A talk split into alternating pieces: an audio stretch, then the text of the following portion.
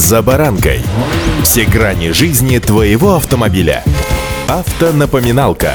Комментарии экспертов. Советы по обслуживанию автомобилей в программе «За баранкой».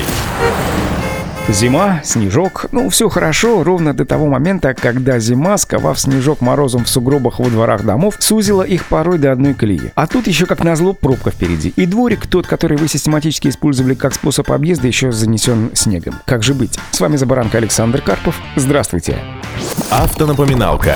Согласно правилам дорожного движения, дворы жилых домов и даже кварталы, состоящие из нескольких дворов и отдельно стоящих зданий, объединенных единым внутренним пространством, попадают под категорию жилых зон, где ограничен транзит транспорта. Движение через такие зоны допускается только к местам жительства граждан. Кроме того, правила накладывают ограничения транзита через прилегающую территорию объектов промышленной и транспортной инфраструктуры. Это касается автозаправочных станций, автомобильных парковок рядом с торговыми центрами, промышленных предприятий и так далее. При этом жилые зоны и прилегающие территории не всегда обозначаются соответствующими знаками, что не влияет на их статус. Пункт 1.2 правил дорожного движения гласит, что использовать жилые зоны и прилегающие территории для сквозного проезда не допускается. Под сквозным движением понимают движение без остановки через всю прилегающую территорию с последующим выездом на дороге общего пользования. Чаще всего эти маневры осуществляются как раз для объезда дорожных заторов, причем нередко водители даже не утруждают себя соблюдением скоростного режима и разгоняются во дворах до высокой скорости, подвергая таким образом жителей и, в частности, гуляющих там детей опасности. В жилых зонах в соответствии с пунктом 10.2 правил дорожного движения ограничение по скорости соответствует 20 км в час. Сотрудники ГИБДД знают о подобных маршрутах объезда и иногда устраивают как раз в них засады. Чаще всего машины останавливают на выезде из жилой зоны, причем на въезде может стоять камера, которая фиксирует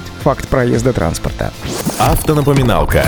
За нарушение правил дорожного движения в жилых зонах могут выписать сразу два штрафа. Первый оформляется по статье 1228 за сквозной проезд. Второй оформляется за превышение скорости, если автомобиль промчался через узкие проезды жилой зоны со скоростью 70 км в час, то штраф составит 1500 рублей. Если спешащий автомобиль разгоняется до 82 и выше, то при ограничении скорости в 20 км в час превышение составляет уже более 60 км, что предусматривает более серьезное наказание в соответствии со статьей 12.9. Превышение установлено установленной скорости движения транспортного средства на величину более 60 км влечет наложение административного штрафа в размере от 2 до 2,5 тысяч рублей или того больше, лишение прав на срок от 4 до 6 месяцев. Ровно здесь же хочу напомнить вам об ответственности за шальную мысль, которая, возможно, промелькнет у вас в голове, это выскочить на встречку и, скажем так, дипломатическим языком улучшить свои позиции по отношению к остальным участникам дорожного движения. Так вот, пункт 9.9 правил дорожного движения гласит следующее. Запрещается движения транспортных средств по разделительным полосам и обочинам, а также тротуарам и пешеходным дорожкам, а также движение механических транспортных средств по полосам для велосипедистов. Тем самым любая езда по обочинам запрещена. Ездить по обочинам можно только велосипедистам и гужевым повозкам, а также машинам дорожно-эксплуатационных и коммунальных служб.